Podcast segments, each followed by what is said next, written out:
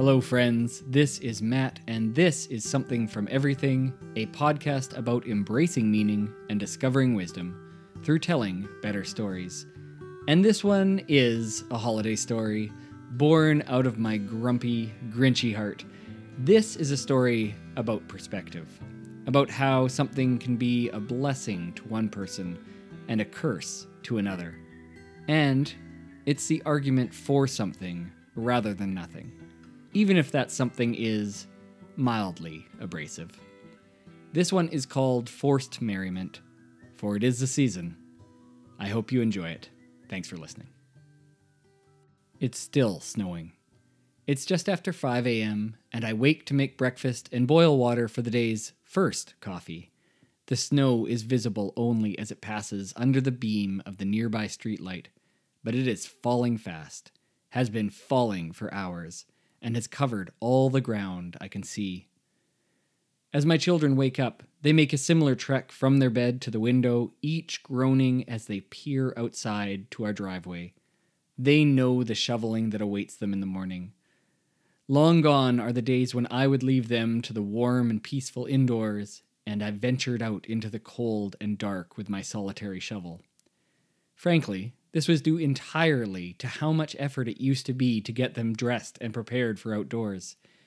Teaching life lessons and work habits is all well and good, but wrestling a small child into snow pants, boots, parka, mitts, and toque only to have them drag tiny lines in the snow with their small shovels, was hardly worth it. Still, I make my way outside first and finish half the driveway before my eldest joins me. We get 90% done before her brothers venture outside. The sky is beginning to lighten as we near the end of our labor. Our driveway is long, steep, and icy, despite the previous day's shoveling and salting. It's quicker with the four of us working, but by the time we finish, it is nearly time for the older kids to catch their school bus, and for me to begin walking my youngest to school. We are halfway down the street when we hear it. White Christmas, ringing through the neighborhood and slightly distorted in that way that far off sounds are. But it is clear and unmistakable, even from a few kilometers away. My son and I trudge down the street in single file towards the music, White Christmas is followed by Jingle Bell Rock, Here Comes Santa Claus, and Feliz Navidad. As we approach the schoolyard and I lean in to hug him tightly and wish him a great day, the school's loudspeaker starts up the Christmas song, Christmas Don't Be Late. I stand at the fence, watching my son make his way slowly towards the class, and my eyes drift around to the newly built series of apartments that neighbor our school. I turn in a circle, estimating how many homes and ears are now being subjected to this particular classic. I'm not sure the plan to blast holiday cheer over the school's loudspeaker is entirely well thought out. My years of shift work lead me to imagine each and every night shift worker just now returning home, ignoring the nausea and headaches that come with being up all night, and ingesting sleep aids that never quite make up for the fact that you are spitting in the face of your body's natural circadian rhythm. I imagine them blacking out blinds or placing sleep masks over eyes, inserting and adjusting foam earplugs, attempting to create their own home sensory deprivation chambers. And then, being loudly serenaded by a high pitched chipmunk's desire for a hula hoop. I am in a mood on their behalf.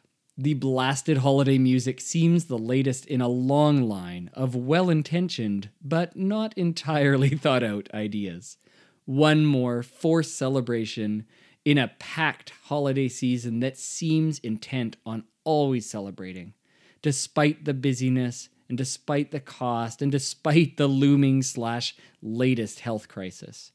As a season, Christmas is already guilty of laying it on pretty thick.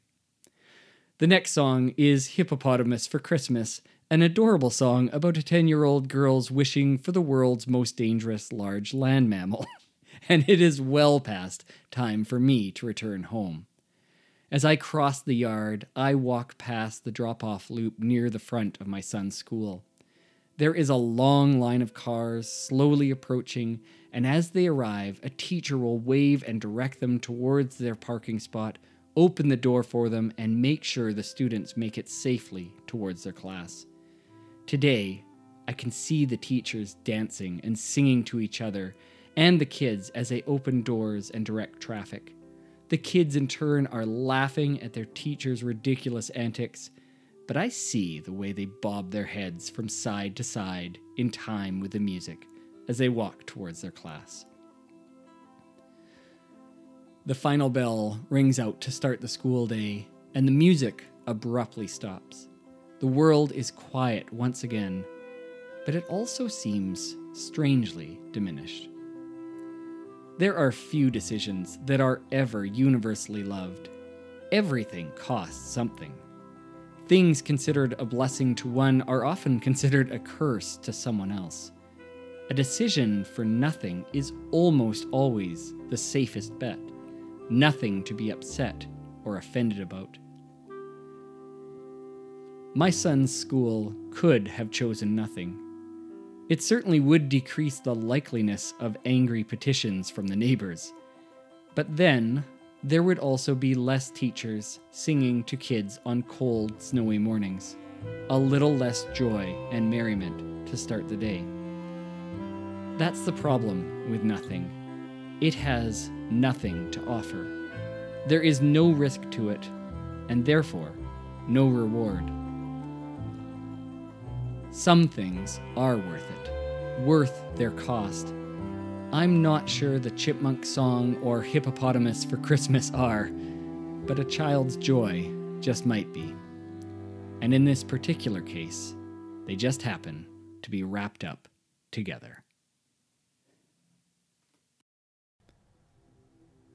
Well, friends, that is it. Episode 19 of the Something from Everything podcast Forced Merriment. Music at the intro was Carol of the Bells by LESFM, and at the closing was Cumulus by Humans Win. At the credits here is All Star by Adrian Berenguer. All tracks are royalty free, and you can find them through storyblocks.com and pixabay.com. If you like my words but hate my voice, you can read my full posts online at my site, somethingfromeverything.com. You can even subscribe while you're there. I promise I very rarely send out anything, so I won't fill your inbox with spam, but I can let you know if I have anything special or extraordinary going on with the podcast. And if you can't get enough of my words and my voice, how about some video? You can find videos of this or other recent episodes on IGTV or YouTube. Search something from everything in quotations though, because I'm still pretty new and I get lost in the shuffle on YouTube. You can see regular posts, quotes, developing ideas, and the occasional short video by following the Something from Everything podcast on Facebook and Instagram.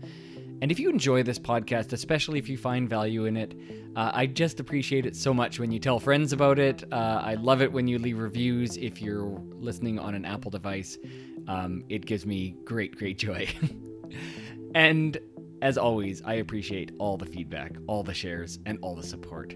This has been a full year now of uh, an episode every month, and I do love this little podcast. So thanks for joining me in it. I hope that we can extend our perspective this season. I hope we know that all around us are others trying to make the best of this incredibly difficult moment just as we are. I hope that we are patient and kind with each other and with ourselves. And I hope that along with the forced merriment all around us, we might find some of the real stuff in there too, perhaps in unexpected places. Be safe this holiday season. A very Merry Christmas and Happy New Year to you. I'll be back in the new year as we all discover something from everything. Thanks, friends.